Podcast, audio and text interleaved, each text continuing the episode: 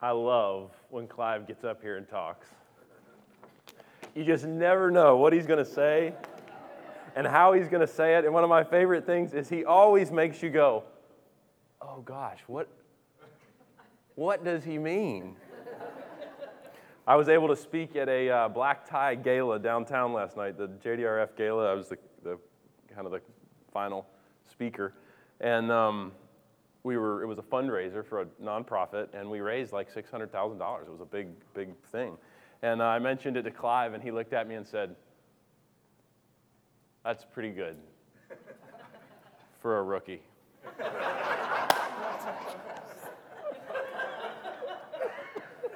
Oh my goodness. I love the team that the Lord has brought together. I love the people that He's bringing together. I love the community that He is building. There's some exciting things happening here at Saltbox, and the Lord is in our midst. So uh, we are in Luke 4 38, is where I'm going to start reading today. We're going to go through 511. We've got a, a kind of a chunk of scripture. Um, we're actually starting a new series, and it is, uh, it's called the Cephas or Peter series. It's actually the calling of Simon Peter and it's his uh, sort of transition from a fisherman to the first pastor of the first church in Jerusalem. So, really uh, phenomenal. So, uh, this Sunday we're going to focus on the calling of Simon Peter. The next Sunday is called Sifted Like Wheat. That's a passage that we're going to look at. Uh, then, June 2nd, we're going to take a look at what happened after Peter denied Jesus. And then, June 9th, which is also Pentecost Sunday, we're going to take a look at Peter's first sermon, which happened on Pentecost Sunday. So, a really neat little timeline that's going to unfold there. Um, so, today we're going to be exploring sort of this calling and when Christ Jesus first met Peter and uh, take a look at how he got a new name. And I think I love this. If I just sort of distill it down here for a minute, I love this because Peter is reckless, he's loud, he's got a story, He's made a mess of things. He keeps making a mess of things. He's always stumbling over himself. He's always tripping over his own tongue. He's always sticking his foot in his mouth. And for some reason, when I read about Peter, I'm like, oh, there's hope for me. So let's start. We're in Luke 4, and we are going to start in verse 38 and go through 5, uh, chapter, or uh, verse 11. Sound good? Okay, let's start reading. Jesus left the synagogue and went to the home of Simon. Now, this is Simon Peter. His name gets changed, so this is, this is the guy. Now, Simon's mother in law was suffering from a high fever, and they asked Jesus to help her. So he bent over and he rebuked the fever, and it left her. She got up at once and began to wait on them. At sunset, the people brought to Jesus all who had various kinds of sickness, and laying his hands on each one, he healed them. Moreover, demons came out of many people, shouting, You are the Son of God. But he rebuked them and would not allow them to speak because they knew he was the Messiah. At daybreak, Jesus went out to a solitary place. The people were looking for him, and when they came to where he was, they tried to keep him from leaving them. But he said, I must proclaim the good news of the kingdom of God to the other towns also, because that is why I was sent. And he kept on preaching in the synagogues of Judea chapter 5, verse 1. One day, Jesus was standing by the lake of Galilee, and the people were crowding around him and listening to the word of God. He sat at the water's edge with two boats, left there by the fishermen who were washing their nets. He got into one of the boats, the one belonging to Simon, and he asked him to put out a little from the shore. Then he sat down and he taught the people from the boat.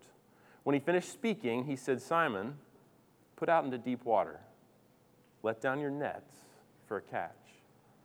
Simon answered, Master, we've worked hard all night and haven't caught a thing. But because you say so, I will let down the nets.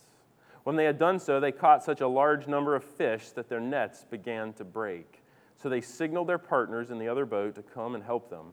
And they came and filled both boats so that they began to sink.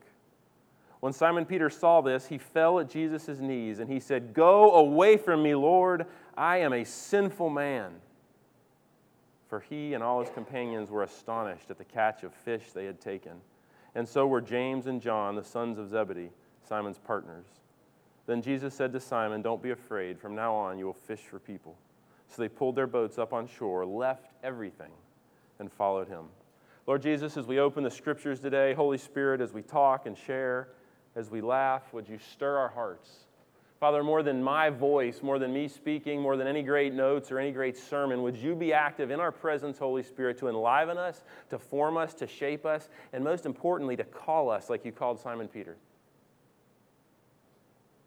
Father, we praise you that you pick people like Simon Peter who are a mess.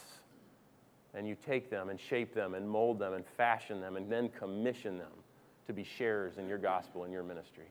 In the name of Jesus, we pray. Amen.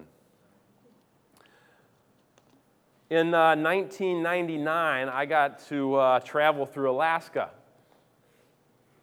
And one of the things I got to do when I was there in Alaska is I got to salmon fish. I don't know if you know anything about salmon fishing. It's not quite as glamorous as the uh, dangerous catch where they're on the big Bering Sea. This is on the Prince William Sound, and the waves aren't near as big. Um, but I was salmon fishing, and it's about you have about a 70 foot boat, and then you've got a little tiny um, jitney, a little a little uh, skiff of a boat, and you have a lookout high up on one of these ships, and they're looking around for pods or schools of salmon. And when they spot one, you, you shoot off and, and head off with this big boat over to this school of salmon. And when they get there, the big boat's going one way and the jitney goes the other way, and there's this massive pile of net on the deck. It's about up to the ceiling and, you know, this whole area up front, huge. And the net pulls and it makes a big circle around this group of fish. And then there's a big crane that slowly begins to kind of pull the net in, and the, the ball of fish gets uh, sort of compressed into one area, and then ultimately it lifts the fish up and loads them onto the deck. And that, this particular day, there was so many fish caught. They opened the holds of the boat and they filled this entire 70 foot boat, all the holds, all the freezers up, and then they deck loaded the boat. I've never seen so many fish. I was standing waist deep, literally, have a photo of me standing waist deep in pink salmon about this big. Never seen anything like it. We went to sell them at market that day, and I grabbed a few of them for dinner.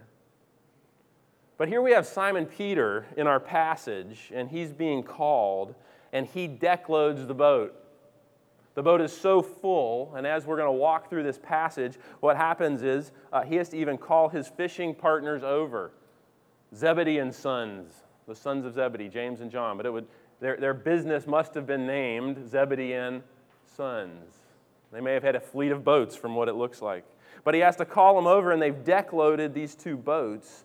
And then he turns it around and he says, Follow me because from now on I'm going to make you a fisher of men and women.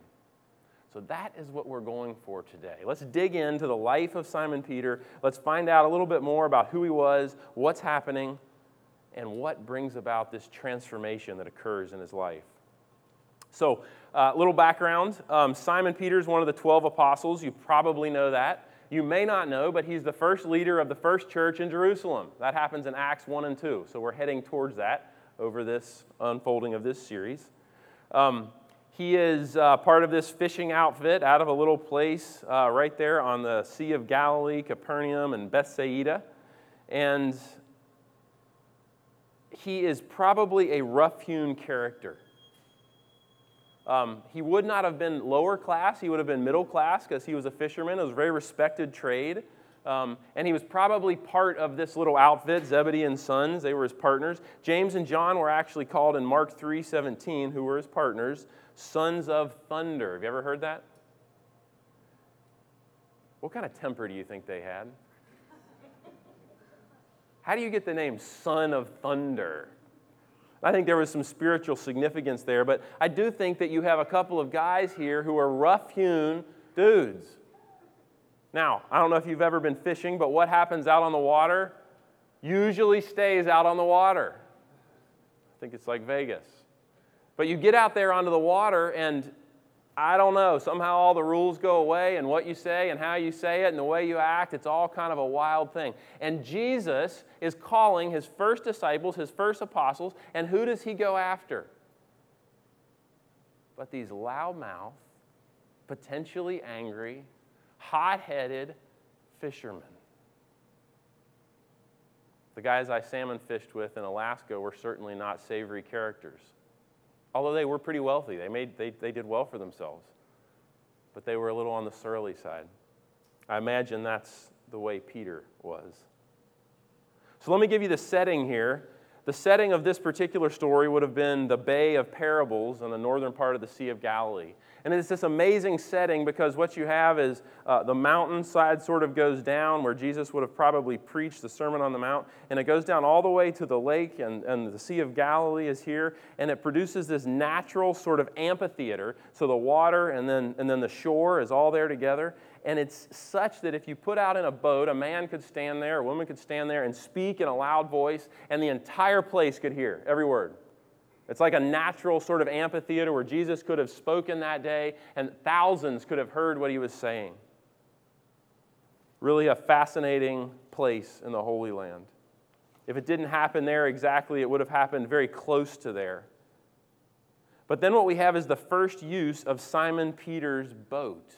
I love this, and we'll get into it more in a few minutes. But he actually asks to use Simon Peter's boat as almost like a podium now, let me pause right there and just say the reason I started in chapter 4, Jesus is healing people. He actually heals Simon Peter's who? Mother in law, that's right. Then it goes on, and he's got this massive healing ministry that is sort of um, unfurled. And I want you to look with me at verse 42 of chapter 4, it says, At daybreak, Jesus went out to a solitary place. Now, I'm convinced that our Jesus went out to a solitary place so that he could sort of empty himself out and then fill himself up with who? Yeah. I think the goal here, and the reason Jesus is heading out is he's going, Lord, none of me, all of you, and sort of creating a model for all of us. Now, what's fascinating to me here is he is literally on the cusp. His ministry is just taking off. And suddenly he's healing people, is what it says. So, people all over Capernaum, all the way down to Tiberias, there's little cities all around, they would have been coming to him. In fact, there, would have, uh, there were some hot springs in Tiberias, which is right near there, and it's, it's known for all their healing properties in the water. So, many, many, many people would have been coming to Jesus. And as he was healing people, what would have happened? More would have come. And as he healed more, what would have happened? More would have come. Now, the natural thing we would sort of think is surely at this point, then, he would just take off and he'd have this massive, significant healing ministry in Israel, right? But he withdraws to a solitary place, and it appears that the Lord actually, that God actually steers him. Because look at his response in verse 43. The people tried to get him to stay and continue to heal people. And then he says, I must proclaim the good news of the kingdom of God in other towns also, because that is why I was sent. I think what's fascinating here is you see the Lord Jesus actually saying no to a blossoming healing ministry so that he can preach the gospel, make disciples, and visit other towns. Isn't that fascinating? You actually see him as he goes out by himself, he empties himself out, and, and the, Lord, the Lord God fills him up, gives him direction, and I actually think he boldly sort of closes the door on this healing ministry. He continues to heal people, but it wasn't the main thing. The main thing was to preach the gospel of Christ Jesus, to call this group of ragtag guys, to begin to disciple them, and to make his way through Israel preaching the gospel of Christ. Okay, so now we get into uh, Peter. Now let's, let's just talk about Peter just a second. and let me give you some background on Peter and this boat that Jesus would have gotten into. In uh, 1986, there was this massive drought in Galilee. When the drought happened, it was so bad the Jordan River stopped moving water, I guess, into the Sea of Galilee, and the level of the sea went down. And when the level of the sea went down, there was a boat that was revealed out in the mud. And they went out and they dug this boat out, and it was a 27 foot fishing vessel, boat. It had the capability of being rowed, it actually had the capability of being sailed, and you can actually go see this exact boat at a little museum in the northern part of the Sea of Galilee. It's fascinating. They carbon dated it with the wood, and there was some pottery and different things found on the boat. And guess how old it was? Do we have a guess?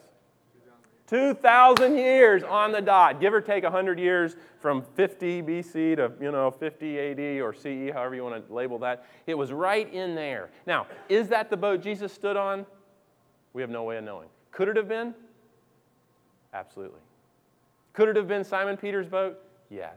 Could it have been one of the sons of Zebedee, Zebedee and sons? Yes. And that very boat is there. It was a flat bottom boat, so it could go really into shallow areas like the Bay of Parables, where Jesus was that day. It could have gone all the way up to the shore because of the way it was designed, and then it could have handled sailing and rowing out in open waters. now, I also want to tell you that uh, the Sea of Galilee, I just think it's another important fact or piece of information, but you'd think a sea, surely it doesn't get very rough. Well, in 1992, there was 10-foot waves recorded on the Sea of Galilee. 10-foot seas, those are big. You haven't ever been in a 10 foot sea, that's a big sea for a little 27 foot wooden boat. So these guys were certainly accustomed to violent storms, big storms, fierce winds coming down off the heights around.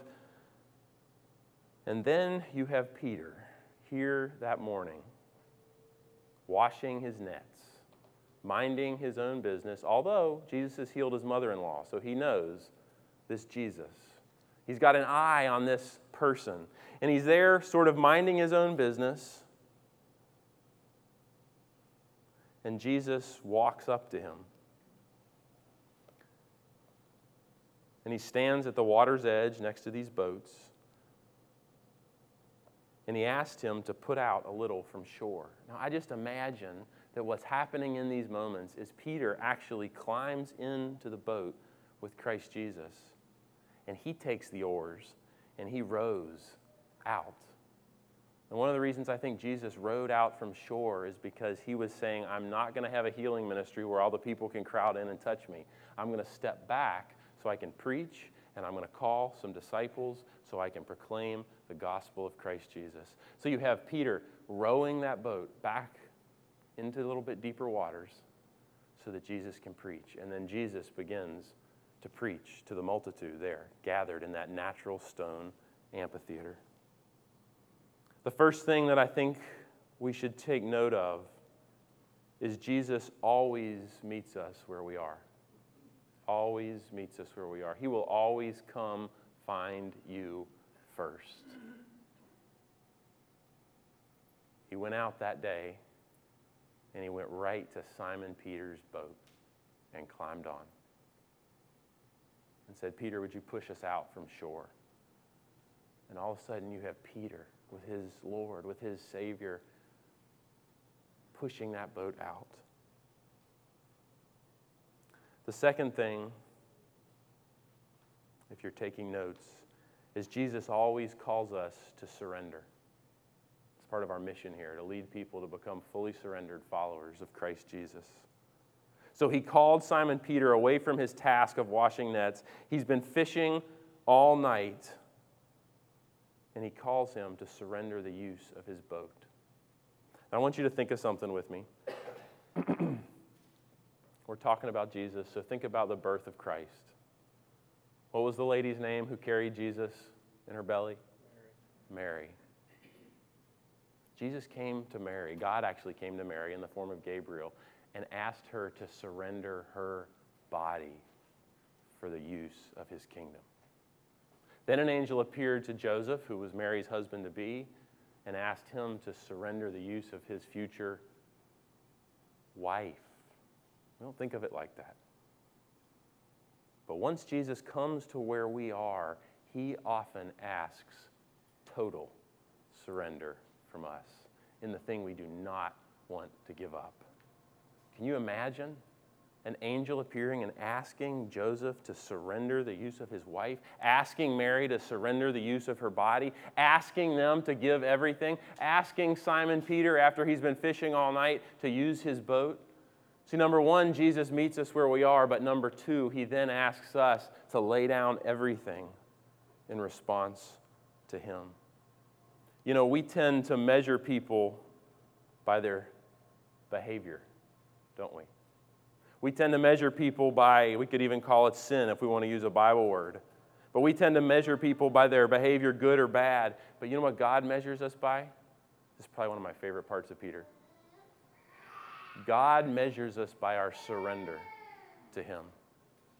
When you study the scriptures and you look at the people that God used, Moses, who killed a guy, David, who killed a person and has adultery, has all sorts of stuff in his past. You got Peter, you got Saul who becomes Paul.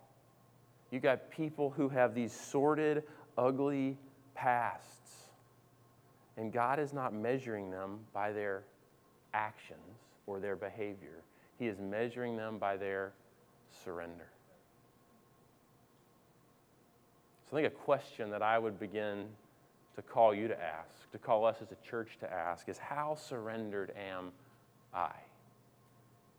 If Jesus has met you where you are, how surrendered are you? Your marriage, your family, your home, your kids. There's a correlation between your surrender to God and God's ability to promote and use you. Can I say that again? There's a correlation between how much you're willing to surrender your heart and your life to Him and then His ability to work in and through you. You want to be someone who is highly influential and impactful in the kingdom of God? Be someone who surrenders everything. I was in a, uh, I was traveling back from a trip I just took, and I caught an Uber from the airport in Raleigh um, to my wife's parents' house where my car was parked. And the driver was a Muslim guy. And we started talking, and uh, it was a fabulous conversation. But he basically said, I am uh, going to go to paradise when I die because I'm a good man. And he said, We're all measured by how good we are or how bad we are. And I began to share the gospel with this guy.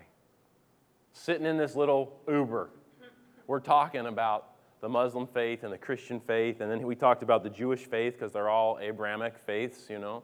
We talked about Calvary, we talked about Jerusalem, and we were all over the place. We talked about his lands and his family's lands in the West Bank. And then I got to pray with this guy. And he didn't have any massive transformation, but he starts crying in the front seat. And he pulled up to the house and he actually got out and he said, Mr. Michael, I want to give you this big hug. And he came over and he gave me this big hug. And we had this moment. And I went, Listen, my friend,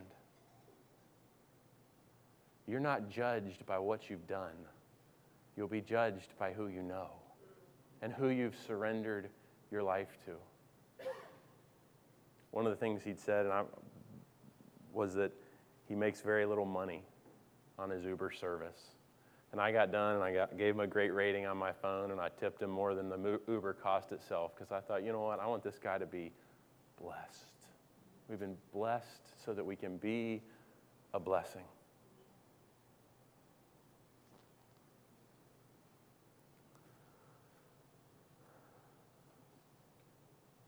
So Jesus calls Simon Peter to surrender his boat.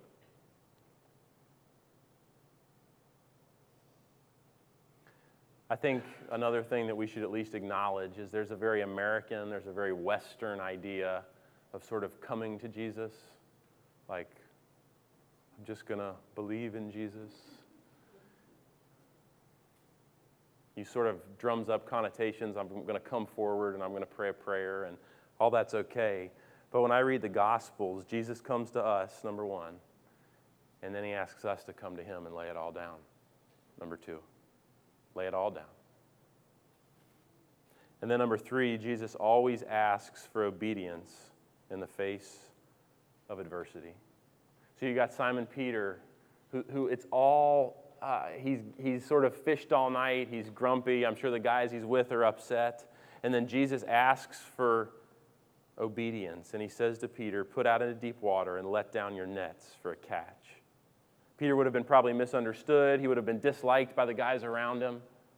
Ah, we don't want to, we just cleaned the nets and we're going to have to dirty the whole thing up again and push out into deep waters. But he did it.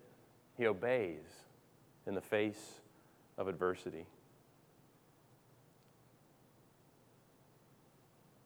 The fish that they probably would have caught that day would have been something called tilapia and they cook them all over Galilee still. If you go to the restaurants, there's little tilapia fish that they cook, weighs up to maybe three pounds. But they filled the boats with those fish that day. And Peter has the courage to listen and then to obey, to actually do what he says, what Jesus says.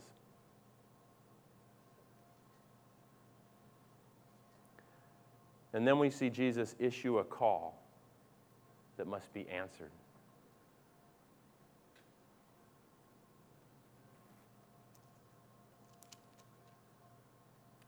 Don't be afraid. From now on, you will fish for people. Now, I love this because you have Simon Peter going, Depart from me, Lord Jesus. Once they catch all these fish, Peter has this revelation. So now Peter's seen the Lord Jesus heal his mother in law. Peter has seen this supernatural catch of fish. He worked himself all night. He and his team worked all night long, and they caught absolutely nothing. And then when Jesus says to go out and cast out that nets, what happens? It's huge catch of fish. Two boats have to gather together. And Jesus issues a call to him. From now on, I will make you a fisher of people. And Peter leaves that big catch of fish. I don't know what that would have been worth. And he leaves his boat and he literally walks away and he follows Christ.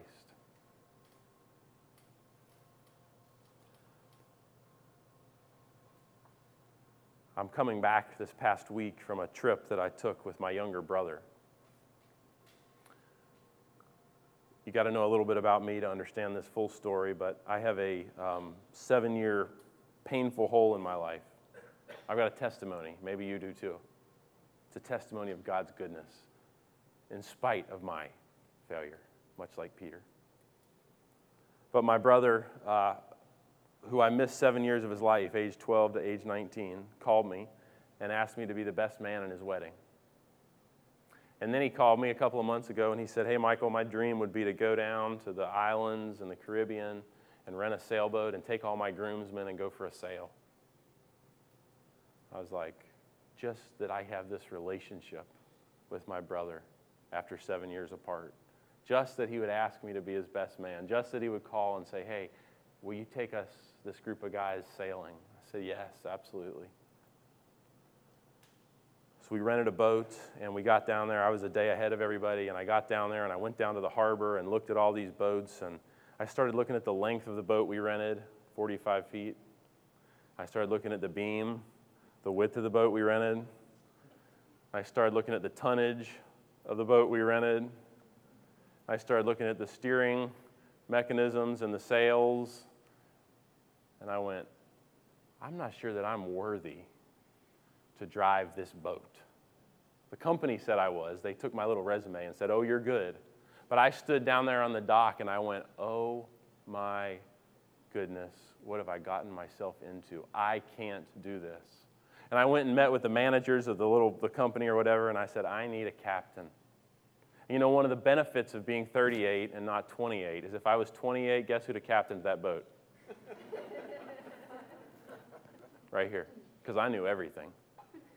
At 38, I stood on that dock and went, Oh, the sailing trip's optional, returning home is not. I'm hiring a captain. So we hired a captain, this Frenchman. And he navigated us. We did a 90 mile open ocean passage and then another 90 mile open ocean passage back. It was an amazing experience. And the Frenchman was a non believer, and I spent the whole week sharing with him. Sitting on the bridge, steering, talking about sails, raising and lowering them, steering the boat, going from island to island. And as I was sitting there, I'm thinking about this whole passage, and I'm thinking about Simon Peter when Jesus comes to him and says, Put out your boat. And he did it. And then that moment where Simon Peter goes, Depart from me, Lord, I'm not worthy. I'm not good enough. Depart from me. I'm a sinner, O Lord. That moment of just sheer repentance, that moment of like this deep guttural thing where he goes, I can't do what you've called me to do. In some little teeny drop of way, it reminded me standing on the dock where I went, This boat's too much for me. I got a text this morning. I left a day early. My brother and the rest of the guys stayed an extra day. And guess what happened yesterday? You know what happened to our captain? He gave his life to Jesus. Isn't that cool? I bet he said the F bomb 2,000 times, maybe 3,000 times. Jesus wants to make us fishers of men and women The church doesn't exist because of who we are in here. And if you're like me, you probably look at your life and you go, I'm not good enough. I'm not smart enough. I'm not special enough. I'm not educated enough. I don't know enough. I'm not like a good speaker enough. I don't know what to say. I just sat on the bridge with that guy while he dropped F bomb after F bomb after F bomb, and I just talked to him and we shared, and all week long we listened to this crazy guy's stories. We're now friends on Facebook. God has called us as a church to become fishers of men and women. God has called us as a church to choose to be uncomfortable, to put ourselves in positions that you may not like, and it might even offend your religious self. Can I say that? We won't be in a high school forever. God will give us a building one of these days and we'll go. But right now, we're in this little high school because it is so safe for a person who's far from God.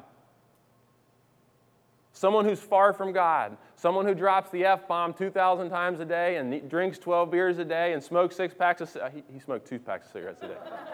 literally, literally. Didn't even drink water. I'm like, oh my goodness.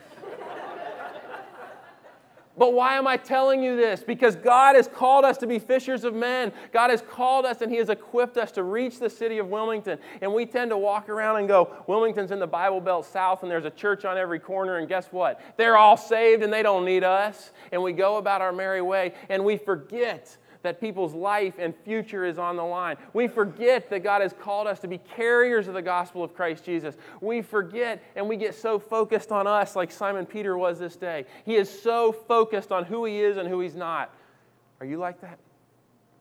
You get focused on who we're not. We get focused on our lack instead of focused on who He is. You'll hear me stand up here a lot and say, the finished work of Christ Jesus. What am I talking about there? I'm saying that Jesus has paid it all. I'm saying that Michael is now dead and Jesus now lives in Michael and through Michael. And I'm inviting you to join into that journey. If you want to be a fisher of men and a fisher of women, this is a good place to be. But as we go on this journey of looking at Simon Peter, as we go on this journey of understanding who he was and who he is becoming, I want to call you to find yourself in it.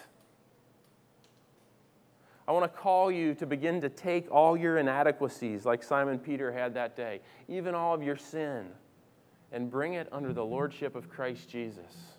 Because in that place, you can leave it there and you can become who He's created you to be. Here's my question. Will you join me in answering the call to surrender everything you have?